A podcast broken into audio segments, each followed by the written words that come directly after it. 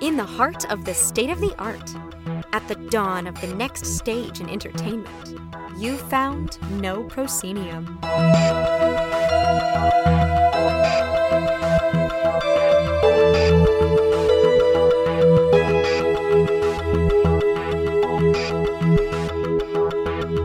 Have indeed found No Proscenium, the voice of everything immersive. I'm your host, Noah Nelson.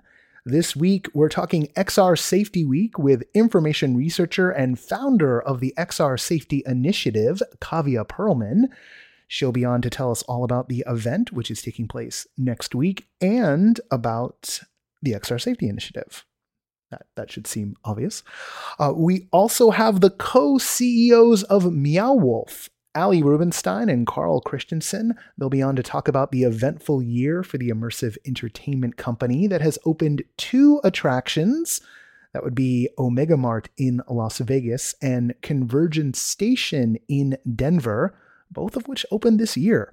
Uh, plus, the pick of the week is back. But before we get to all that, some breaking news out of the next stage, which is, of course, our Immersive Industry Summit and Mini Festival happening in Pasadena this January, just a little over a month away. We here at the Immersive Experience Institute, who put on the next stage and also put on No Proscenium and everything immersive, uh, we are pleased to announce that Cages, the incredible musical in downtown Los Angeles' arts district that incorporates immersive installations, performance, and technology into an incredible spectacle of an evening, are joining the Mini Fest lineup. We'll be sending 30 badge holders to the Friday night performance of this awesome show as part of the overall festivities. I wrote the review uh, for the, this for us uh, a bit, bit over a year ago, uh, to a bit over two years ago. It's been a minute. Uh, you know, you know what's been going on. Uh, we're really excited. Cages was part of the original plan for the 2020 Here Fest, which uh, is what this was going to be. And I'm just pleased as punch that we have Cages back in the mix and that we get to send so many folks over to check it out. Three day on site badges are still on sale. It's not too late. And the lineup of speakers has, frankly, gotten out of control. We've got the Royal Shakespeare Company, Meow Wolf, Walt Disney Imagineering, Department Studios, who are producing Arkham Asylum. We have artists like Risa Puno, who is working with Super Blue, and Melinda Lau, who is coming in from Singapore. Our friends from Room Escape Artist are leading the immersive gaming track, and there's a special focus on XR that it will include behind the scenes look at onboard XR and welcome to Respite. Uh, it's really shaping up to be a simply incredible event that we're doing at the Pasadena Playhouse. Uh, that honestly, I wish I could go to it and that I wasn't the one having to do all the logistics. I make a show that I would be like, oh my God, I'd love to do this. And then I don't get to do it but you get to do it.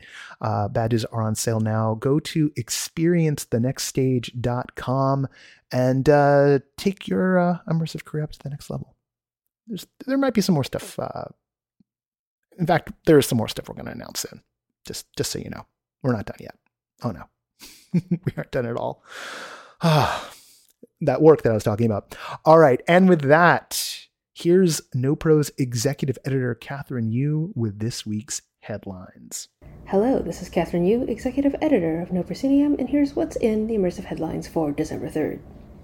First off, in metaverse news, Samsung has announced their Dreamground project, a mixed reality playground concept combining physical sculptures with augmented technology, accessible using both Android and iOS devices. Visitors to Dreamgrounds can interact with the sculptures using their smartphones collaborate with others in real time, and contribute their own art to any particular dream ground, which will persist for up to 24 hours. Their first few locations are at Hollywood Park and SoFi Stadium in Los Angeles, as well as Samsung 837 in New York City. Philip Rosedale, founder of Second Life and current co founder of High Fidelity, had some thoughts she shared with Axios on Meta's vision for the metaverse Given his past experience, Rosedale believes that the metaverse is not for everybody and maybe not even meant to be for everybody. He says, quote, there still arises this weighty question of what is it that's going to cause normal people to be willing to go into these online spaces? I think we still haven't answered that question. End quote. Elsewhere, Dungeons and Dragons is possibly getting a themed restaurant and entertainment center in Wisconsin. The new venue, named Griffin and Gargoyle Tavern, is intended to be a 32,000 square foot immersive experience just north of downtown Lake Geneva. The owner aims to break ground this spring and to be operational by spring 2024, just in time for D&D's 50th anniversary. Speaking of themed entertainment, we've been getting more and more sneak peeks at the Star Wars Galactic Star Cruiser experience opening this coming March at the Walt Disney World Resort. This time around, the public got a first look at a quote unquote real retractable lightsaber taking place at Destination D23 last month. Do note that this elegant weapon of a more civilized age will only be handled by cast members and will not be available for purchase so it looks like the only way to get up close and personal with this particular Jedi weapon is to hop on that Galactic Star Cruiser. That said, Disney Parks, Experiences, and Products President Josh D'Amaro also gave the public a first look at the lightsaber training that will also be available as part of the Galactic Star Cruiser experience and these have been your immersive headlines. If it sounds like Kathryn is hiding out in a computer lab somewhere on a university campus, it's because she is. She is busy doing her thesis work over at USC Games. We are always incredibly appreciative of how far above and beyond Kathryn goes for everything we do here at NoPro and on the next stage. And uh, honestly, uh, when the day comes when she's done with her thesis and gets snatched up by some giant company, it'll be a massive loss for us. All right, on with the show.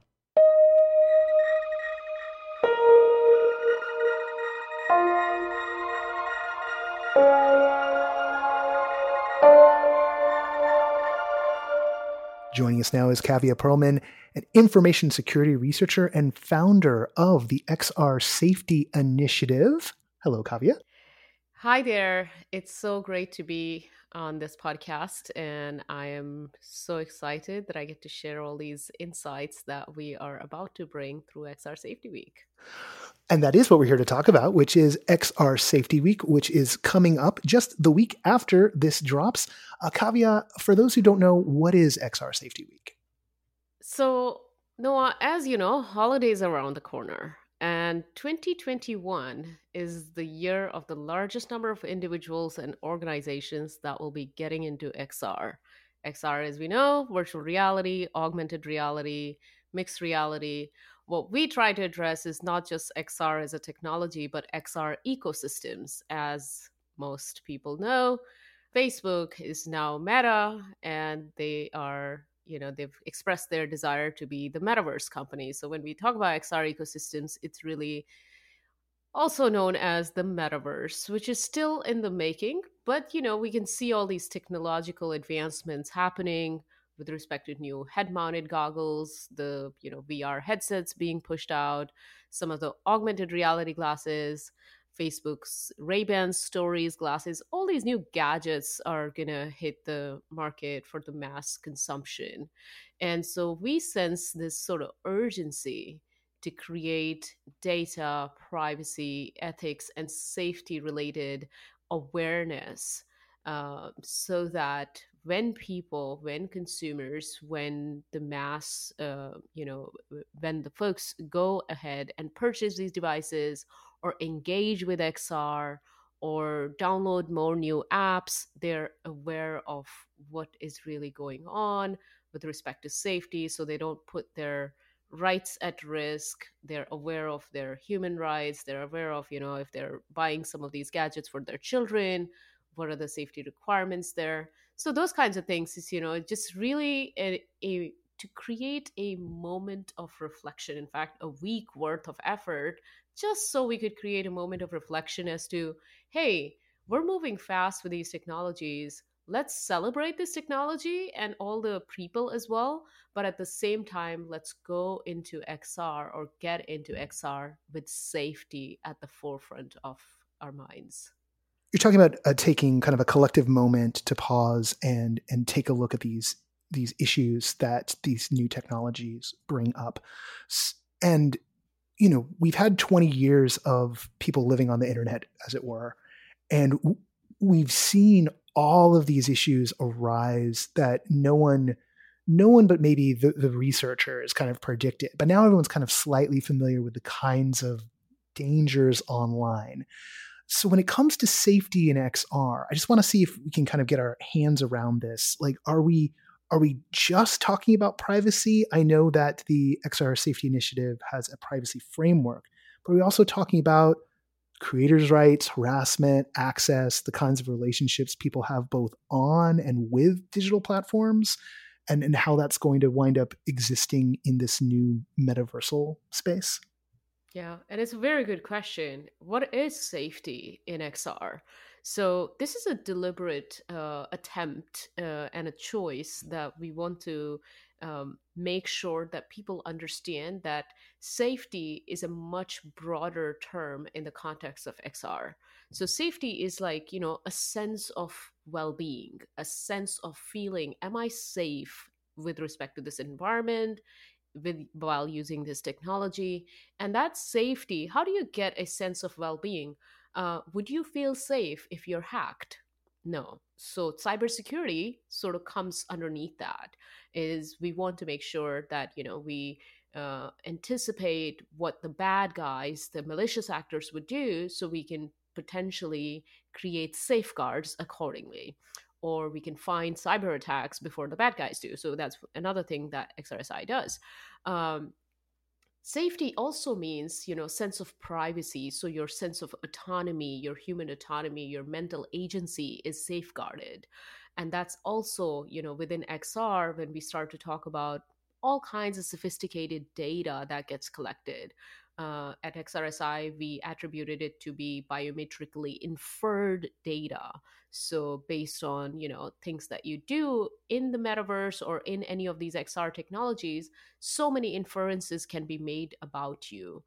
An example would be, and I'm taking just you know the internet technology example, but you know you type your with your typing pattern, the research suggests that you can actually establish how fast a person's multiple sclerosis is uh, spreading. So these XR technologies, while people may think that, oh, this is just for game, uh, what we try to do is expand the understanding that this scope of these XR technologies is much wider. It's way beyond gaming uh, it impacts a lot of different uh, areas.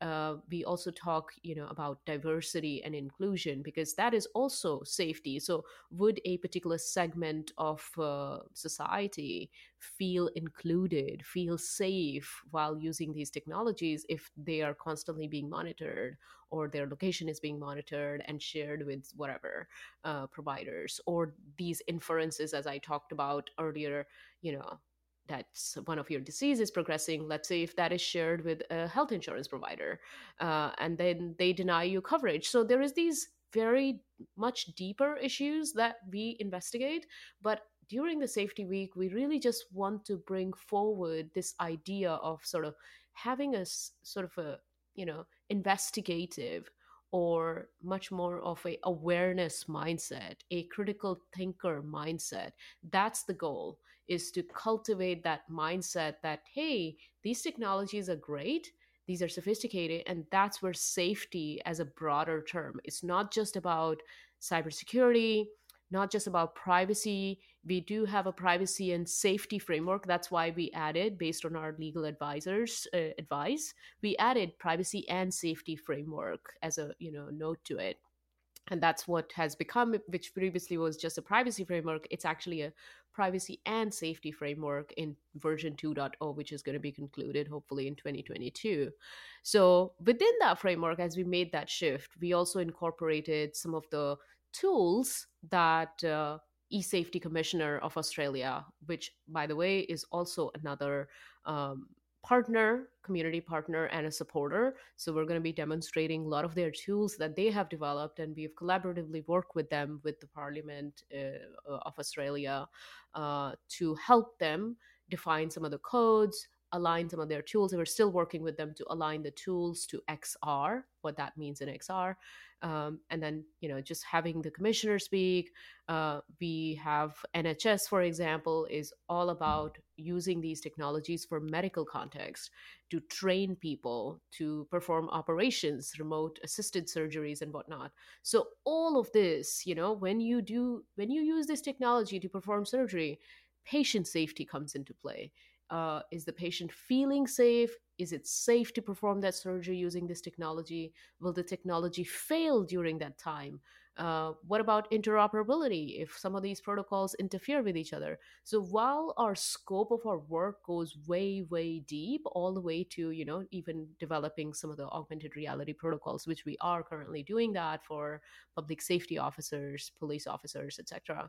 But that's what safety means. Safety means this very broader sense of well-being from all angles, whether it is privacy, autonomy, whether somebody is being ethical towards making these decisions, whether they should share your data or not, whether somebody is being ethical towards, you know, disclosing that they have lost your data or not, or even creating, you know, empathy training people are creating, but you could use the same exact thing to, you know, weaponize that to create some other effects in some people's minds. So all of that builds up to be a more of a broader term safety and that's what we want everyone to keep in the forefront.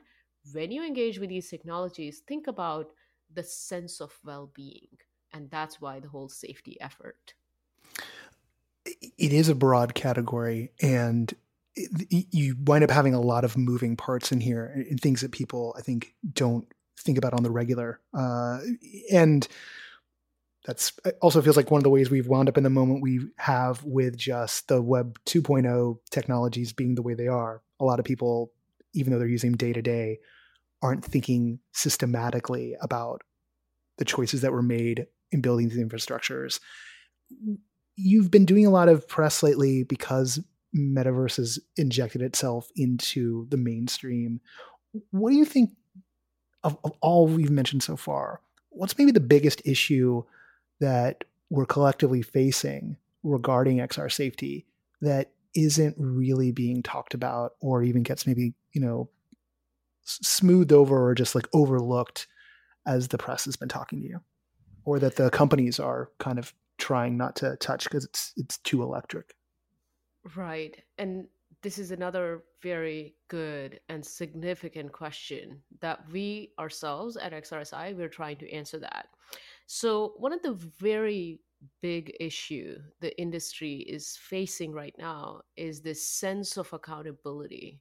Uh, as we noticed that right when Facebook files were being uh, opened and talked about, um, Facebook uh, labeled itself or announced itself to be Meta.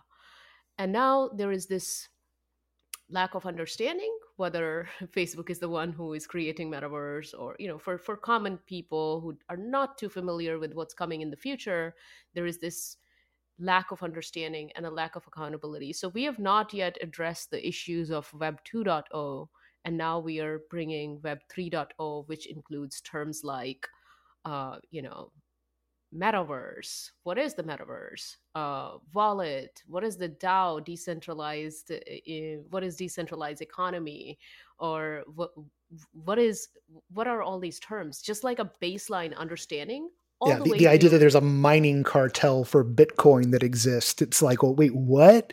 Like all this sort of stuff is exactly. I, I've been a tech reporter on and off for 20 years, and there are things in this that just mystify me if for no other reason than I'm like, why are we doing it this way? why are we recreating the parts of reality that don't work and codifying right. them into digital? So, so I think those are two major challenges. One is creating awareness as to what is really happening, and there's a lot of silos where it's happening. So it's not that Facebook is building the metaverse. That's one. we need to, to absolutely be very, very clear. There are several organizations that are going to come together and these many technologies like 5G, 6G, brain computer interfaces, artificial intelligence, XR and you know decentralized ledger technologies and all these you know nft virtual economies like there's a plethora of technology that are going to converge to create this metaverse. So, awareness of all of this, a baseline common understanding of all of this is definitely a challenge. So, we're trying to do our part, create some taxonomy stuff there, and put together standards. But then the second piece is addressing them in terms of who is accountable for what. So once we get the understanding, okay, this is what we call these things. This these are these technologies. These people hold that many pieces of the puzzle. Okay, now it is our role collectively to shift some of these responsibility upon each other so that we can now together address the piece of safety. So an example would be I call XR safety is a shared responsibility because Meta can give you controls that you must press the button or check the box or read the TOS or do this or do that. But if you don't, if you don't engage with that particular control, then you're on your own and your rights would just go right out the window. Where your default privacy policy might just be sharing all the possible data points that you will provide just by moving your hands or your camera or your pictures, everything would go out the window to Meta. So it is important to know when we engage with these technologies, whose responsibility is it to protect privacy, to have these controls in place? So, of course, it's Meta's responsibility to have these controls in place, but it is our responsibility as a consumer or as a person who's impacted by this to exercise those controls or to exercise our rights. So I say this thing, you know, Web 1.0 was made by idealists. Web 2.0 was made by capitalists. So who is going to build the Web 3.0? And the answer is the visionaries, the creators, the developers, all of us are going to build the Web 3.0. And so now we pretty much did not address these ethics, privacy and all these things proactively in 1.0. We didn't even do a good job in 2.0. When it comes to metaverse, I think we are possibly two to three years ahead, which is a great news. But at the same time, it is now our role collectively to get engaged and try to address this as we build this new iteration of the internet. And that's what I'm hopeful about is that we have a little bit of time. We're going to put together you know lots of multidisciplinary experts minds and there are a lot of organizations that are coming together even at you know awe augmented world expo that just happened in santa clara. I was there together with meta with a couple of other you know even their lobbyist organizations and i was sitting on the same panel with them just to demonstrate and inspire the community that we are all in this together addressing these things and they know it. It's not that they're just going to go in the silo and create some demon, demonic technology and unleash on us. no, we are pretty much like working hand in hand to try to understand hey, what does bystander privacy mean? How should we give people rights so that they don't feel left out in terms of diversity and inclusion? So, a lot going on. And then this week kind of brings that community that cares about all these things together to bring more people into that camp so we can now start to dissipate all the information that we gather and you know try to bring together people with the knowledge the wisdom to try to give it back to the community. Be like okay you're a parent you should think about this. You're a teacher you should you know think about how you can teach better with using these technologies. So a little bit of celebration but also just like i think of it as inception of an idea that safety is important. So you just kind of induce that in their minds as they're engaging with the technology. Well i know you've got another call you've got to race off to but uh, this has been excellent and it sounds like we've got we've got a little bit of breathing room, like you said. I mean, we've got a couple years here, maybe not the full five years that some people are, have have suggested we have, but that, that this right now is is a time when we could actually make an impact and and get it get it done right. Um, Kavya, uh, again, if people want to take part in XR Safety Week, where should they go? Sure. So I I think it's worth mentioning that XR Safety Week is um, a week worth of uh, celebration. It's taking place 6th of December to 10th of December. 6th of December will start out to be immersive storytelling and journalism. Then we'll focus on next day on child safety. December 8th on diversity and inclusion, December 9th on medical XR and immersive healthcare. And then finally, we will conclude the week December 10th, which also happens to be Human Rights Day. So we'll focus on privacy, safety, and digital human rights on that day. So if you want to get engaged, there are several different ways to be part of it.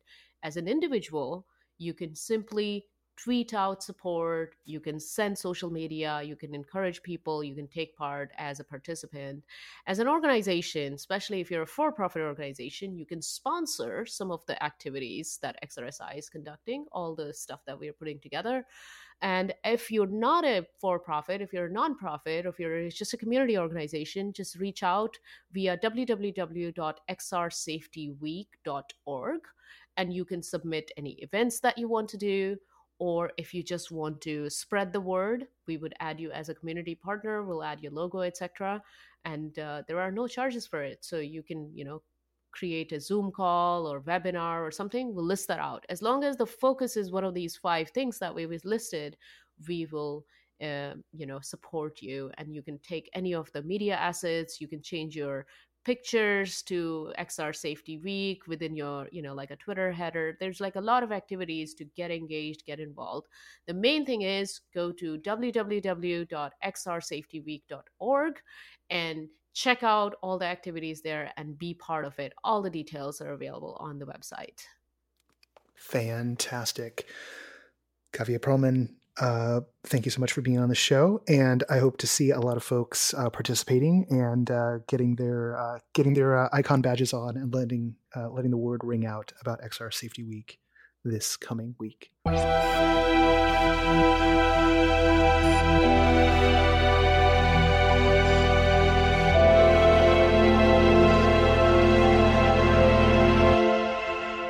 Hi, this is Patrick McLean, the Chicago curator with No Proscenium. I'm here to introduce this week's pick of the week. Every week, we meet in Discord for review crew to talk about what we've seen or experienced recently. You can hear that in this podcast feed right before this one. It's a p- partner to our review rundown on the site and where we select the pick of the week. This week, the pick we have is Arcane from Secret Cinema, based on the Netflix series from Riot Games. And no need to, I'll, I'll introduce you, but I'm pretty sure people know at this point that uh, you me. are. I'm no one else, and it's me. Come on. You heard my voice earlier. And so, I mean, let's just get right into it. Uh, why is this the pick of the week? Yeah. So, look, this is not only is this Secret Cinema's United States debut, uh, with a full Secret Cinema style show, uh, and also the most gamified show they've ever done, according to them.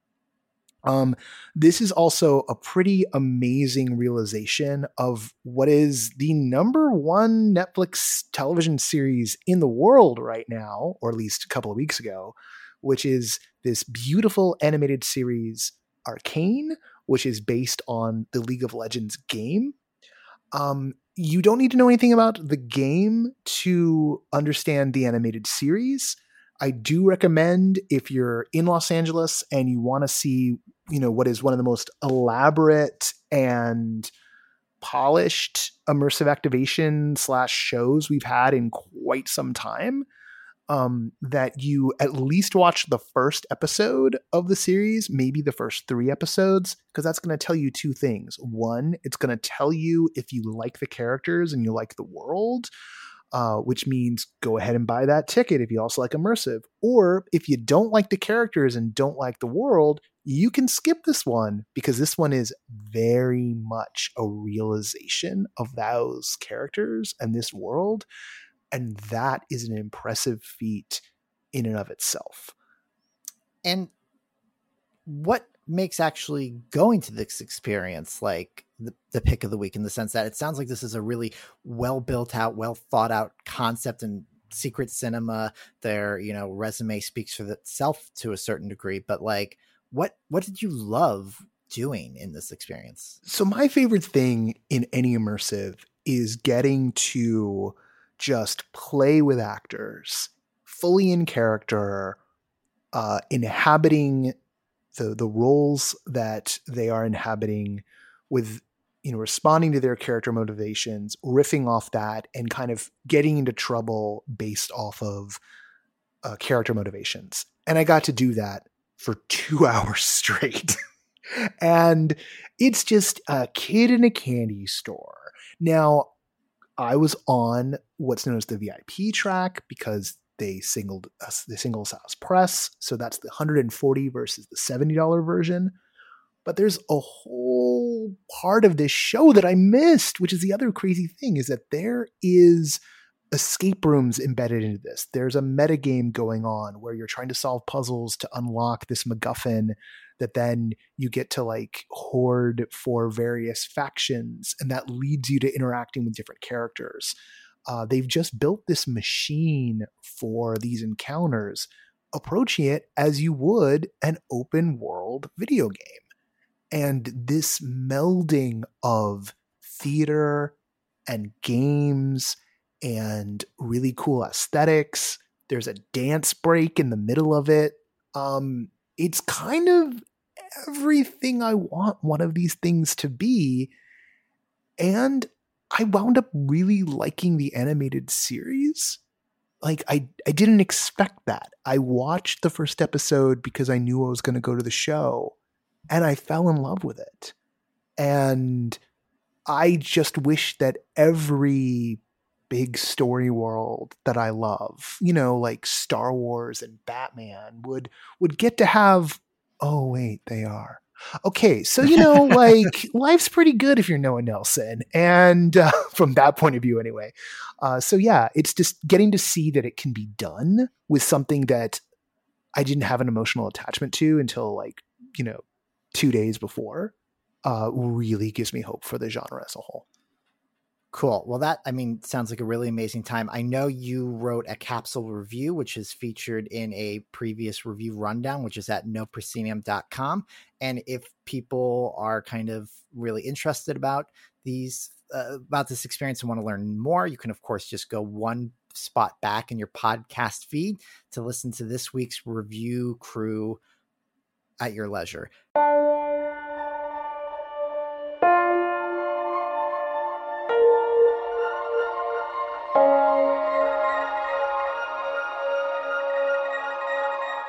Joining us now are Ali Rubinstein, co CEO and Chief Creative Officer, and Carl Christensen, Chief Financial Officer and co CEO of a little company you may have heard of, Meow Wolf. Hello, Ali and Carl. Hi, Noah. So, uh, you know, n- nothing, nothing new with you guys. No, no big news in the past year. So I don't really know. Um, so yeah, it's been pretty boring around here.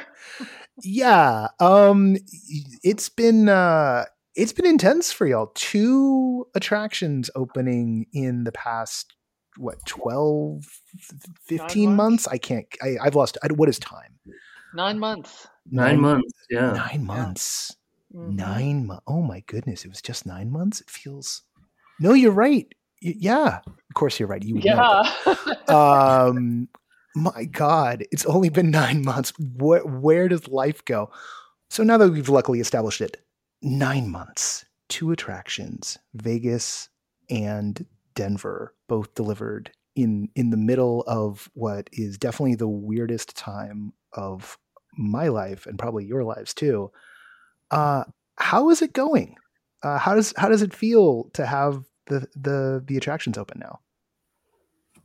Um, I would well, it's a huge relief, of course, you know, because we didn't know for sure until we did it. Certainly in Vegas, we weren't 100% sure we were going to be able to pull it off, um, but we did. And um, huge relief. It's been a huge, huge success. I mean, we've been selling out constantly um, in Vegas and in Denver now, uh, six months after, what's six, seven months post Vegas. And I'd say the biggest, the biggest feeling for me is just relief that we actually got it. We got it open, got the boat yeah. open.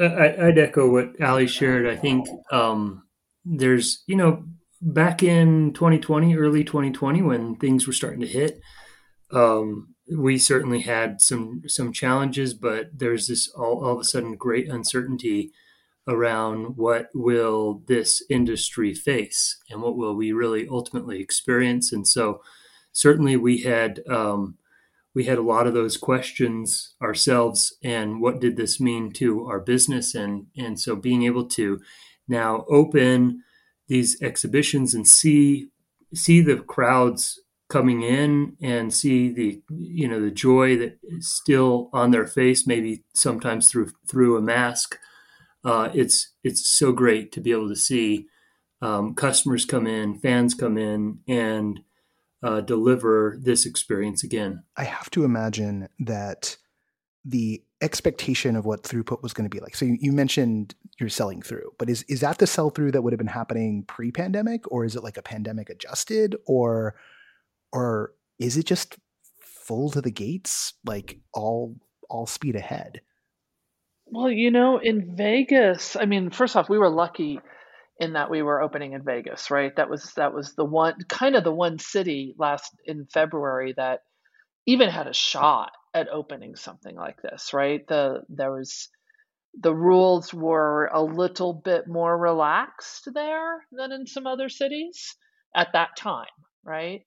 Um, and when we first opened there, and we also, by the way, opened a month later in or reopened in Santa Fe, we in both locations opened at what we considered to be a pandemic level that was a little bit lighter to a, to allow for social distancing.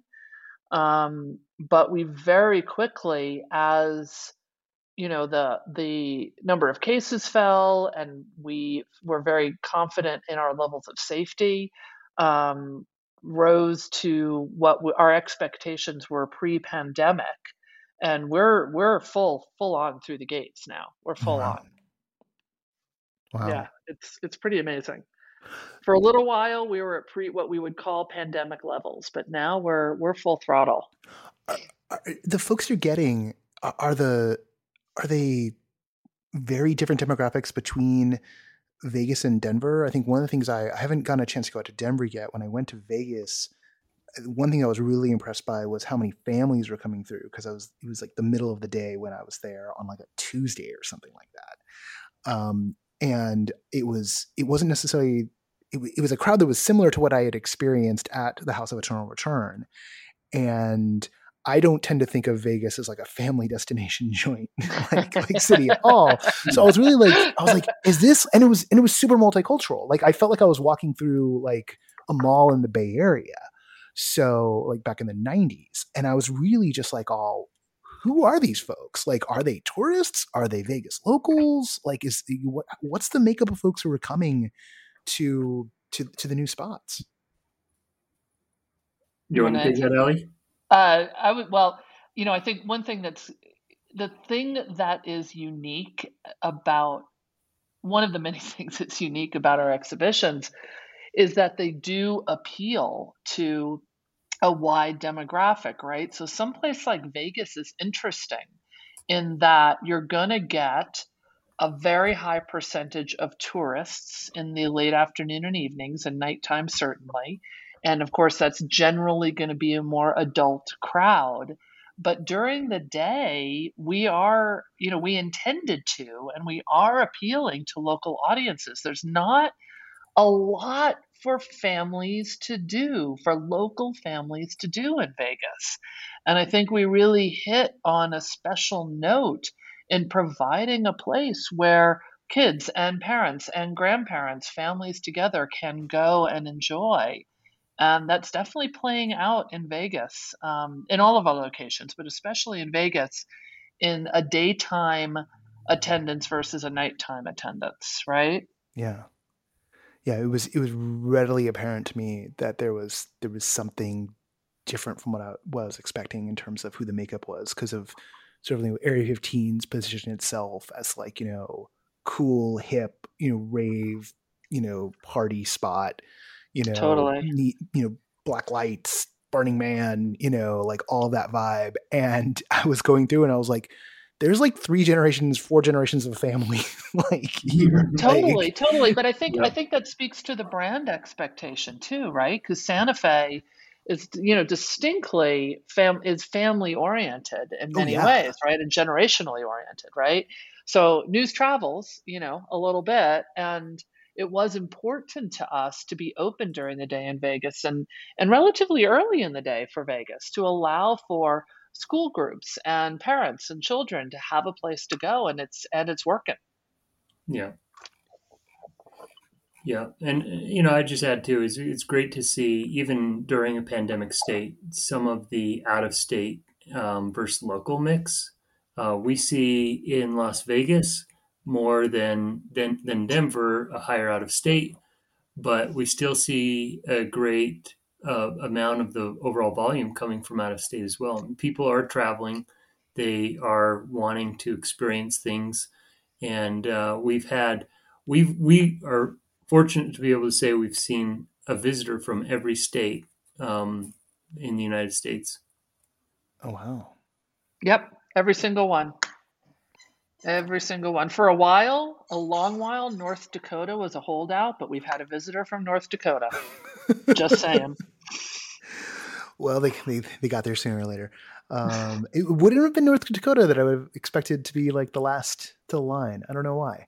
Uh, I don't know. It just I was. was. I was expecting Alaska while. or Hawaii, but you know, there you go. Uh, and and honestly, like in in a in a different era, like if pandemic had never happened, like I would like it would it wouldn't be all that impressive. But like, of course, you know, like the yeah. the the vibe is is strong, and I think that it's it's funny because like sort of the legend of Meow Wolf, you know, has has been growing steadily. Uh, the first time I became aware of the company was circa 2015 when there was the Kickstarter for the House of Eternal Return, and they were explaining what it was you know, it was like, well, it's gonna be this thing. We've got a bowling alley and like there's a music venue inside, and like there's gonna be art everywhere. Kid Koala's gonna come play at the open, and Amanda Palmer's gonna play. And I was like, well, what is this? We Santa Fe, really? Like, you know, like George R. R. Martin's our landlord. It was like, huh? What, who are these people? And and then to see just like the kind of the explosion of growth um you know get i got a chance couple of years back to like visit Caterpillar and see. Uh, for oh, those cool! Who, yeah.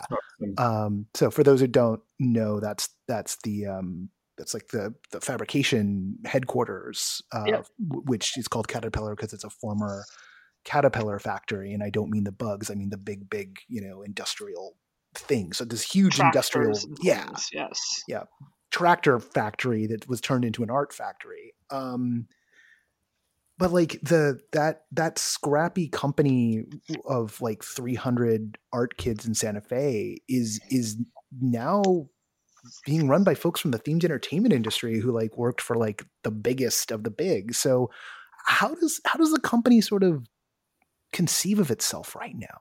Because from the outside looking in, like it's it's it's a little I, I can't make the pieces all fit together in my head anymore. well, you're not alone. Okay. in that.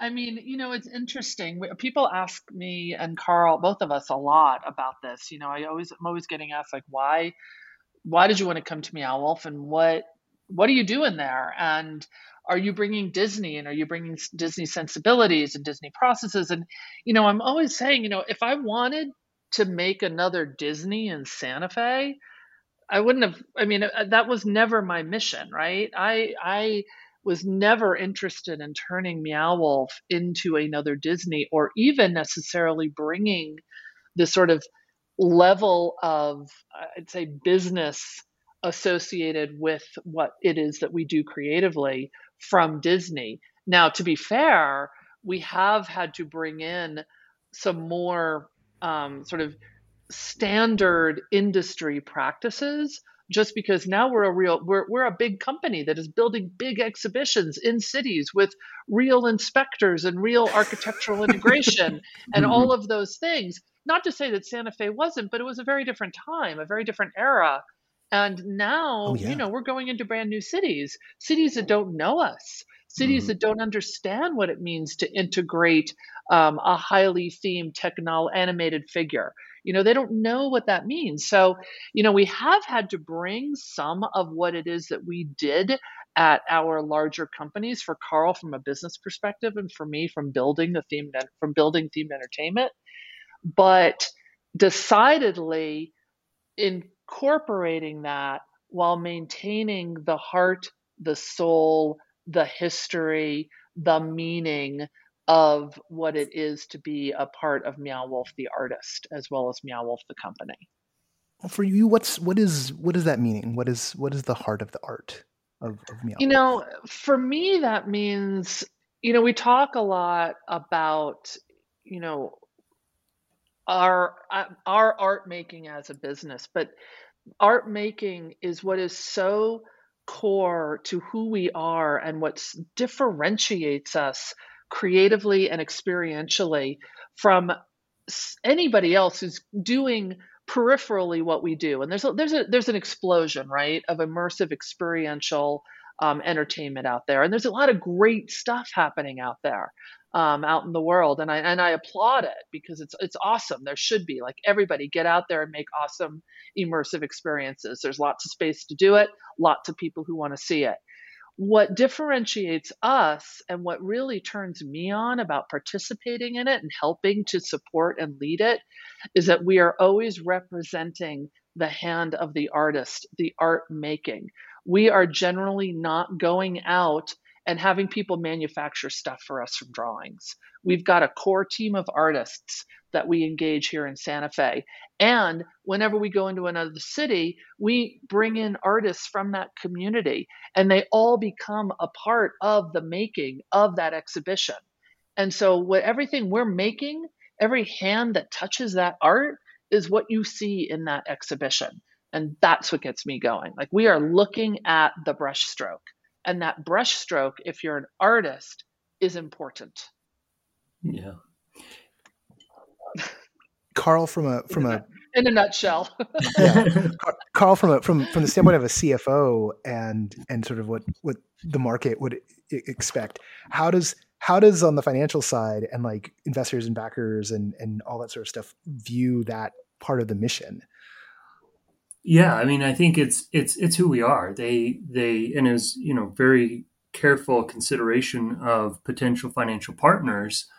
Um, as we started to go through those conversations, we were we were we were somewhat selective of of who we were having conversations with, just knowing that um, we we needed to have partners that believed exactly what uh, Ali just shared with you, and so um, you know that was a very important just starting getting off on the right the, the right step together making sure that we were aligned uh, was important but um, I think I think our investors and our, our financial partners, our vendors, our professional partners of all kind find confidence in who we are because of and what we're doing and that statement because of the results and the experience. Mm-hmm. And you've seen it. You've you've walked through Noah the and you just shared some of the experience you had where families are coming together their experiences experiencing things together. And you know like ali said there's a lot of beautiful amazing wonderful um,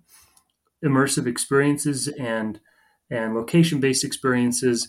But um, it, it is truly unique in the way that we can bring multiple generations together and touch so many different lives with some of the experiences that we provide.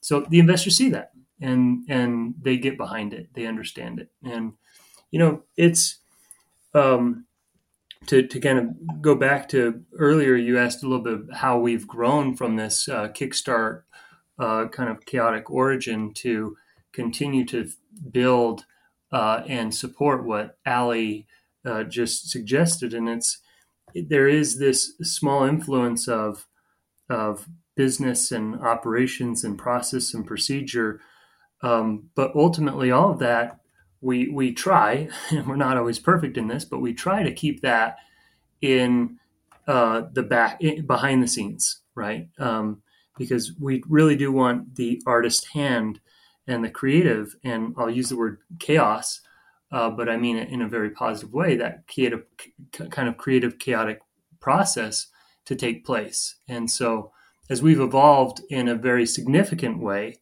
over the many years. Um, a lot of it is uh, trying to find the balance. we're still trying to figure that out. Um, but it is to ultimately support all that Ali just shared um, to really emphasize and put out there the the the uh, touch of the artist's hand. But I do want to plug for just a second, Carl. I mean, I could not ask for a better partner on the business and financial side who understands and is sensitive to the needs of creative and the and the needs to give the need to give artists their space. And we've been really lucky that somehow we got partnered together in this because it was sort of random, but um, it it worked and it worked brilliantly because Carl cares so passionately about what we're doing here creatively. Having Vegas and Denver land the way they have, uh, you know, use the word relief earlier. I, I, I know that it is it's to some degree a time of rest after having accomplished two big projects, and Denver in particular being a moonshot since that was from poured concrete all up. Um, has this given you all the resolve to go even bigger, or or are what's what's on the horizon? Like, uh, is the creative juice still stirring, or are these three attractions right now this playpen that can kind of refined? Well, we are not resting. I will mm. say that. we are definitely not resting. Um, you know, we do no, we are going to keep moving forward. We have exhibitions in the pipeline um, that we'll be announcing relatively soon. Um, and we're going to keep opening exhibitions. We are definitely not sitting back and waiting to see how Denver and Vegas performs, or we're not even we're not even waiting to learn any major lessons. We're going to just keep going because we want to keep going and we need to keep creating. Um, so there is more to come for sure in the very near future. All right. Well, Carl and Ali, I want to thank you both for uh, swinging in on the show this week. And uh, you know, you know, we'll be, yeah, you know, we'll be watching. So uh, it's uh, it's been a pleasure to talk to you. You too. Thanks, Noah. Thanks for your support, Noah.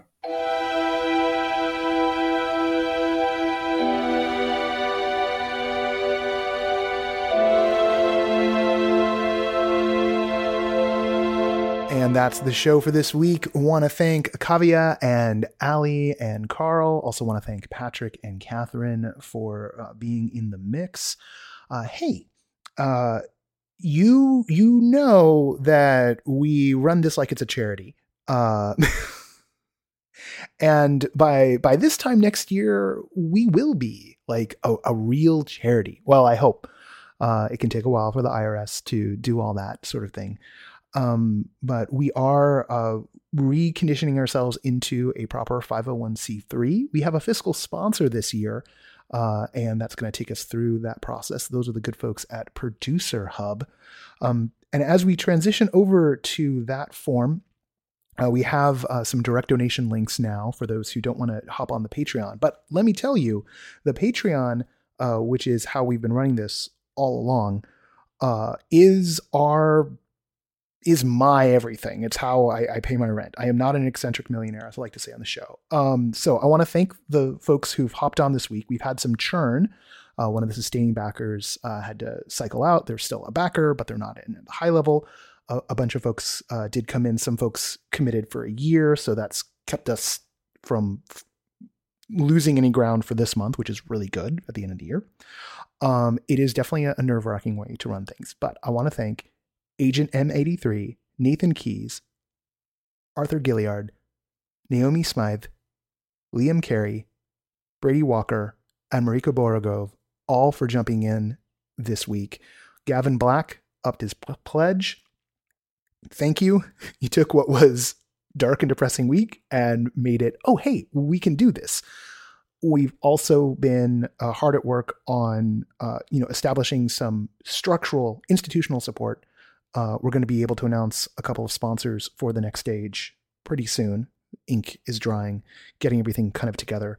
After we finish doing the next stage, uh, we will be moving into a phase of of really focusing on building the institute um, and, and, trying to take some of the pressure off the sort of constant ask. Um, so if you are part of a company and you want to support the work and want to help us grow the work we do here in the podcast, uh, with the next stage, um, you know, what we're doing with everything immersive, uh, you know, please contact us. we're we're building it out. We're we're building out that infrastructure, and we really do need your support. Um, we believe in the future of immersive and experiential arts and entertainment, and we believe that there needs to be a home and a hub for focusing on the art and culture side of things, um, and that uh, that's the work we try and do. Uh, I do thank everyone. Uh, Patreon.com slash no is how to keep us going until we're at that happy day when uh, we're just, you know, cashing Jeff Bezos checks or whatever, whatever that turns into. Um, and, and we do need the support. Uh, we are far off pace from hitting 400 backers at the end of the year. Uh, right now, I would just like us to hit 350. I believe we're at 329 right now. So we still got mm, like 21 to go. Uh, so if you can, I know a lot of you give already. Just help us spread the word. That's the number one thing. The more you spread the word, um, if there's something you hear that you like, if there's an interview that was interesting, if there's an article, uh, a review that was helpful to you, please share. It's the number one thing you could do. We don't spend money on Instagram ads and Facebook ads because the bang for buck on that stuff is really bad. People sharing the content is how we get the word out. Simple as that. Um, I don't have a thousand dollars to hand to Microsoft to run a LinkedIn ad, um, which is what they literally ask for. They're like, "We'll give you a thousand dollars if you spend a thousand dollars on advertising." It's like, I, if I had a thousand dollars, uh, I'd be using it for something else. So probably putting on a show for everybody because that's just who I am. All right. Again, patreon.com slash no. Thank you to everyone who jumped in this week. Also want to thank our sustaining backers as the team stands. They are Ari Hurston, Brittany, Deborah Robinson, Elaine, Jay Bushman, Jerome Joseph Gentes, David Bassick, Lonnie Hanson, Mark Baltazar, Samuel Mustry, Sidney Guillory, and Jan Budman. Thank you all. Seriously, thank you all. Um, we're working on the next stage. Uh, we've got one more normal episode, although although I've recorded all the interviews and they're all long. So we've got like a 90 minute episode coming up next week. Um, it's just the nature of the beast. And then we've got uh, our end of the year stuff. So there'll be there should be episodes all the way through the end of the year. Um, there'll just be no non-traditional, the non-traditional, the traditional non-traditional end of the year episodes for us. We will take a bye week during the next stage, so we won't have an episode going out that week. But we will return with something, a little something, the week afterwards, and then we're going right into like Sundance coverage and everything of that nature. So uh, it never, it really doesn't stop. It just doesn't. Uh, but we do it for you and you keep us going. And uh, it's a symbiotic relationship. There you go. All right. I'm gonna get out of here. I'm gonna get this loaded up because it's like 12:22 on Friday and uh, running behind schedule. What else is new? The associate producer for No Proscenium, the podcast, is Parker Sela. Music for this podcast is by Chris Porter of the Speakeasy Society. Special thanks to Siobhan O'Loughlin for voicing our intro. Kathryn Yu does our headlines and is the executive editor of No Proscenium and the No Pro podcast. Well, you know how it goes. I produce and edit this this thing in butcher language. So uh, that's me. I'm Noah Nelson. In case you missed the thing at the start, don't worry. I'm I'm not concerned. What do I say at the end? Oh right. Um, oh, actually, you know what? Before, um, hey, look, uh, we've got a new variant out there. Um, and uh, I'm I'm definitely watching it really close. I know some people, I, I, do not want to say these words, wondering like, oh, what are you gonna do with the summit with the thing? And it's well, here's what we're gonna do. Um, we are we're we're going on with the summit until we're told that we're not allowed to. Um, because that's sort of the world we find ourselves in now. Uh, there's no external help coming this time. Um, it would appear, and honestly, it's from everything we can tell so far, and things can change, obviously. Uh, it does look like those who are fully vaccinated, vaccinated, and those who've had their booster, uh, if they do wind up catching are getting what are called mild cases. Now, we also know that mild cases of coronavirus are like getting punched in the gut. So, uh, mild, it does not mean like it's the sniffles. It means like that's a crappy flu you've got right there when you're vaccinated. Um, this is something I'm monitoring very closely. Obviously, I have been in this exact position before. I do not like reruns, so I'm very crabby this week um, because of that. That said, you know, there's also a lot of work going on right now. And for everyone, my advice is just if you're lucky enough to be in a major metropolitan area where vaccine mandates are required for these kind of indoor gatherings, great, follow the guidelines. If you are not so lucky as to be in a place that's requiring that uh, and uh, bucking the trend is going to get you a lot of blowback, I empathize with you and maybe encourage you to think about paring down what you're doing during this wave. Uh, we're very lucky here in Los Angeles. Vaccine is required. That's what we're requiring for the next stage that everyone is vac- fully vaccinated and that we will be masking the entire time. Speakers will be unmasking while they're, will have the option to unmask while they're on stage and using a microphone. They will not be required to. Um, so if someone wants to keep their mask on, they can. Um, and I, um, yeah, just we've been at this for a very long time now. So I feel like anything else is just like flogging, um, flogging various uh, levels of uh, living and unliving equines. But that said, um, I, I wish the best for all of us. Um, this is uh, not a place we wanted to be in again. And while I'm not worried, I am concerned um, that um, we're not done on this merry-go-round by a long shot.